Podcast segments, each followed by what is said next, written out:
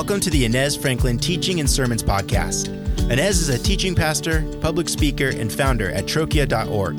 Learn more about Inez at www.inezfranklin.com. We hope this teaching brings you guidance, connection, or tools as we seek God together today. Enjoy the teaching.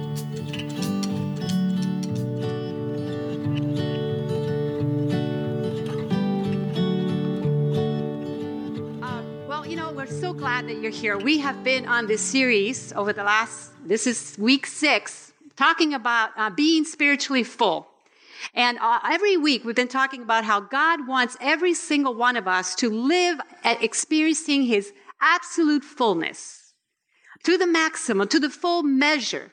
And there's so many things in lives that will drain us of our spiritual fullness, right? So we talked about how crises, challenges in life, will drain us spiritually. We might feel further away from God. We might have to start to have doubts. We might even get angry at God. All kinds of things in our time of crises will cause us to be spiritually at least drained, if not empty. We talked about loneliness, about times of isolation. We talked about how even sin separates us from God and how betrayal can be another way in which we experience spiritual drain. Today, we're going to talk about one more, the last one. We're finishing our series today in preparation for our next series. Today, we're going to talk about busyness. Not business, busyness. And I know that right away in your mind, this is probably what comes up which is, uh, you know, you say hello to someone and you say, how you doing? And your answer might be, I'm busy. I'm really busy. I am super busy. I am extremely busy. I wish I had an extra day of the week kind of busy. You know, it's like, can I be two people, two people, please? Because my calendar has no space in it at all. I can't do it all. I am busy. Anybody respond like that sometimes? You know, and I do think that that kind of busyness we're all kind of aware of. When we get busy like that, when our tasks and our to-dos get to be way too long, pretty soon we start to feel our lives unravel and we, we make changes. We have to because there's no way we can keep up. So all of us deal with that kind of busyness. And in some way, it's not hard for us to become aware when that busyness takes over our lives. But I want to talk to us about a different kind of busyness. I'm going to talk to us about a busyness that, frankly, you may not notice it's happening in your life. And it's a kind of busyness that I believe is responsible for the moral failures of leaders in the church and pastors. It's responsible for people who serve a church for years and they burn out and they give out. I think this kind of busyness is responsible for even spiritual crises when people who are of faith give up on God altogether. And that busyness is when we try to do what only God can do. When we start to act and behave and, and put ourselves in an active way to do something we have no power to do, but somehow we think we do. And it's like we're running in place and we're getting nowhere. That kind of busyness. You know, the sad part is so often that kind of busyness may be happening and we may not realize. We may be actually acting on it and not know it. And the best way I can describe this busyness for you, it's actually out of Proverbs. Proverbs 19. Look what it says. Many are the plans in a person's heart, but it is the Lord's purpose that prevails. See, we all make plans. We all have these, these things that we want to accomplish. And we think sometimes that we are God. And we try to, try to make things happen by our own strength. And there are some things that are beyond our control. And so we're going to look at a story, one more story out of David's life, and to look at what this busyness looks like and how it is we can be aware of it and how we get ourselves out of it because it spiritually will drain us. And I don't know, uh, do you guys like movies? I love movies. Anybody? I'm not the only one? I love movies. So one of my favorite ways movies are made is where they start with the end of the story and then they kind of go back through the whole, like how you got to that point. Like there's a big crash or something happens and you're like shocked when the movie starts and then the rest of the movie is explaining what happened there. I don't know if you remember that one movie that the whole movie was backwards. It started with the end and it just kept moving to the beginning. It was a very strange movie. That made me think too much. But I won't preach this, but I am going to have us do something similar. We're going to go to the end of David's life. We're going to see what he said at the end of his life. And then we're going to go back to the point he is actually thinking about as he writes these words. So if you have your Bibles, let's go to 2 Samuel chapter 23. Scripture tells us that these are the final words of David. Now we don't know truly if he was in his deathbed and this is really the last thing he said. But it is the last prophecy, this last statement that he makes according to scripture. So I'm going to read it through for us. Listen to these words. These are the last words of David, the inspired utterance of David, son of Jesse, the utterance of the man exalted by the Most High, the man anointed by the God of Jacob, the hero of Israel's songs. The Spirit of the Lord spoke through me. His word was on my tongue. The rock of Israel said to me, When one rules over people in righteousness, when he rules in the fear of the Lord, he is like the light of morning at sunrise, on a cloudless morning, like the brightness after rain that brings grass from the earth. If my house were not right with God, surely he would not have made me with me an everlasting covenant arranged and secured in every part. Surely he would not bring to fruition my salvation and grant me my every desire. But evil men are all to be cast aside like thorns, which are not gathered with the hand. Whoever touches the thorns uses a tool of iron or the shaft of a spear. They are burned up where they lie. Now, I can teach a whole sermon on this, but I want us to just look at one thing. When he says this, if my house were not right, verse 5, surely he would not have made with me an everlasting covenant. David, on the last days of his life, is thinking back at a promise that God made him. And that promise was made to David when David was at the height of his career, when he was at the peak of everything he was doing. And that happened in uh, 2 Samuel chapter 7. So if you want to go over there, let's go back in time to uh, 2 Samuel chapter 7 and see what David is remembering, perhaps on his deathbed. Now listen to these words. After the king was settled in his palace and the Lord had given him rest from all his enemies around him, he said to Nathan the prophet, Here I am, living in the house of cedar while the ark of God remains in a tent. Nathan replied to the king, Whatever you have in mind, go ahead and do it for the Lord is with you. But Nathan that night, but that night, excuse me, the word of the Lord came to Nathan saying, Go and tell my servant David, this is what the Lord says. Are you the one to build me a house to dwell in? I have not dwelt in a house from the day I brought the Israelites out of Egypt to this day. I have been moving from place to place with a tent as a dwelling. Wherever I have moved with all the Israelites, did I ever say to any of their rulers whom I commanded to shepherd my people Israel, have you not built me a house of cedar? Now then, tell my, my servant David, this is what the Lord Almighty says. I took you from the pasture, from tending the flock, and appointed you ruler over my people Israel. I have been with you wherever you have gone, and I have cut off all your enemies from before you. Now I will make your name great, like the names of the greatest men on earth. And I will provide a place for my people Israel, and I will plant them so they will can have a home of their own and no longer be disturbed. Wicked people will not oppress them anymore as they did at the beginning and have done ever since the time I've appointed leaders over my people Israel and I will also give you rest from all my enemies. The Lord declares to you that the Lord himself will establish a house for you. And when your days are over and you rest with your ancestors, I will raise up your offspring to succeed you, your own flesh and blood, and I will establish his kingdom. He is the one who will build a house for my name, and I will establish the throne of his kingdom forever. Your house and your kingdom will endure forever before me. Your throne will be established forever. David was finally at his highest point. You see, when David became king, the first thing he had to deal with were all the enemies. He was already at battle before he became king. He continued to be at battle with all the enemies as a king. And finally, there's rest in the land. And he makes himself a house of cedar. Now, in that time, a house of cedar was a very big deal. And it would have been an extremely expensive home, one that actually smelled really good. Cedar has a great smell. And it would have been absolutely gorgeous. And so you could imagine David, maybe a nice throne built behind him, and he's sitting thinking, This is good. I got the best of food. I got all my servants. There is peace in the land. The sunshine is up. It's all perfect.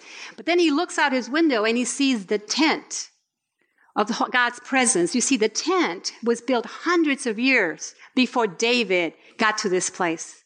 The tent had followed the people Israel everywhere they went in the desert. So, you know, and thousands of animals were sacrificed in the tent.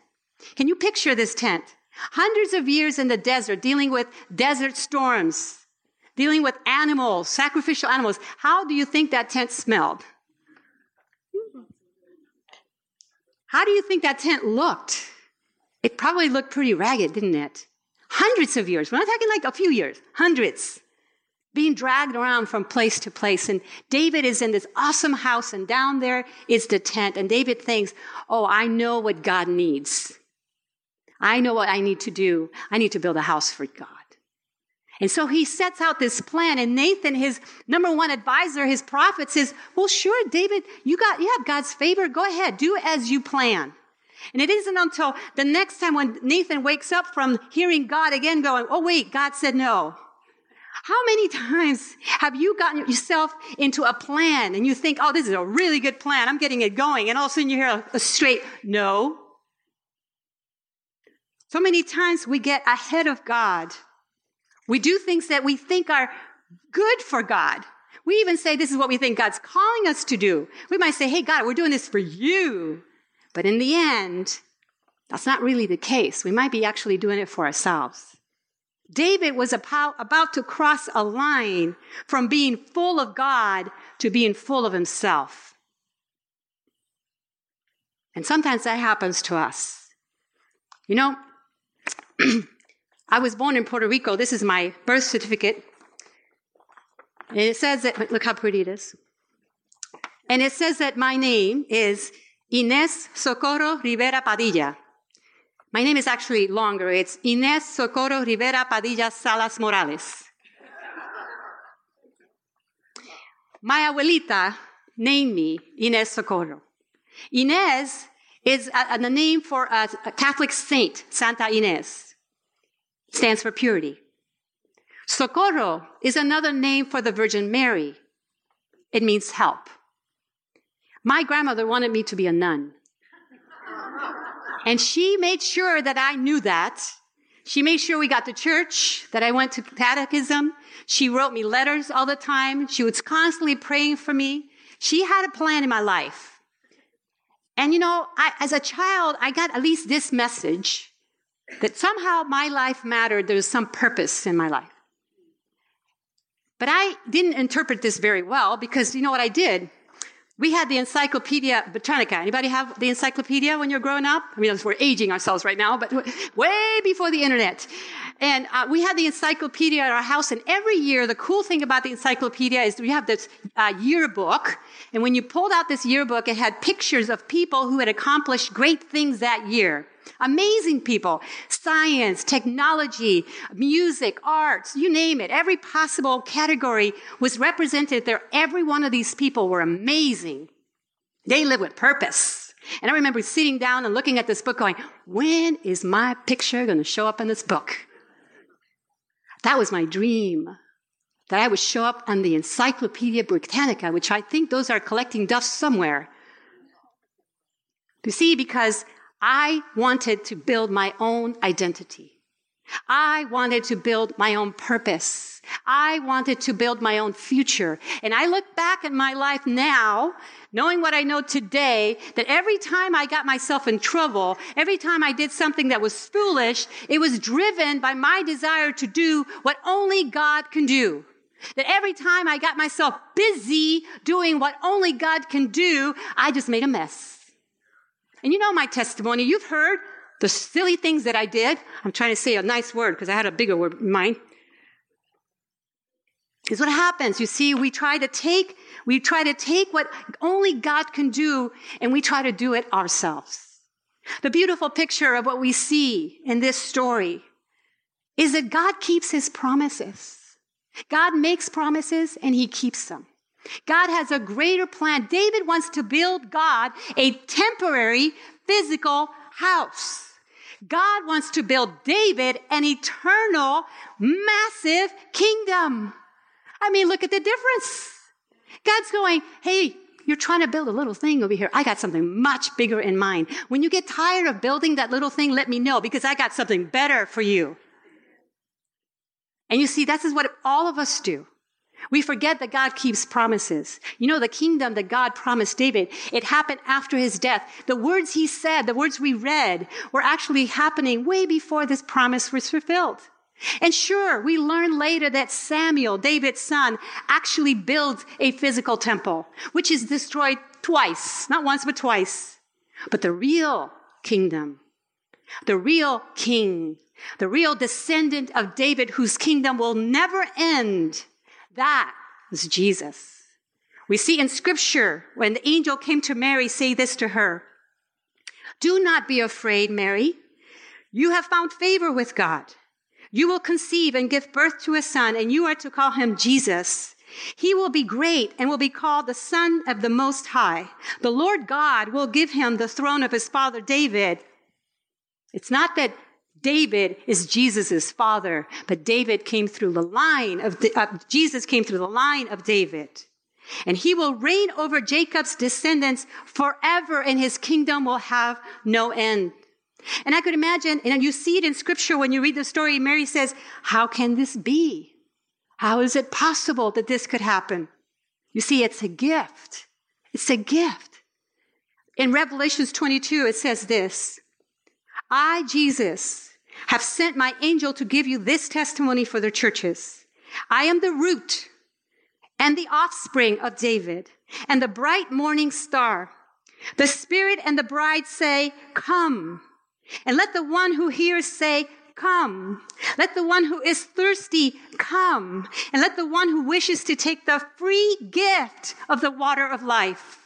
You see, what fills us, what Jesus says will fill us. Those of us who say and believe that Jesus is our Lord and Savior is the Holy Spirit. See, He leaves us with the Holy Spirit. The King who will rule forever pours now in us the fullness of God. We are now that temple, not a physical building, not a temporary structure, but an eternal structure.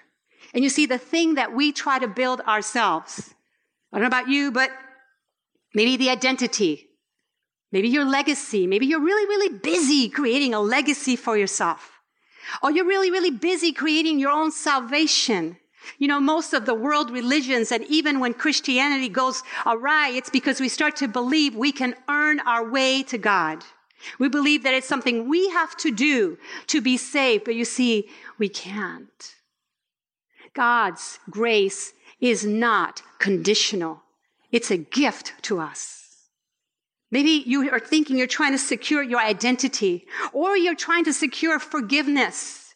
And you think that securing forgiveness is beating yourself even harder for what you did or begging someone else to forgive you. But see, forgiveness was a free gift given by God. Or you're working very hard at healing yourself or getting God's favor or experiencing freedom or experiencing victory against the, victory against the enemy. None of these things we can accomplish ourselves, all of which can be accomplished by God. But we have to give it to him. So I got this quick picture for you. Look, look at this picture. I think, I don't know if you've seen this online. Have you seen this before?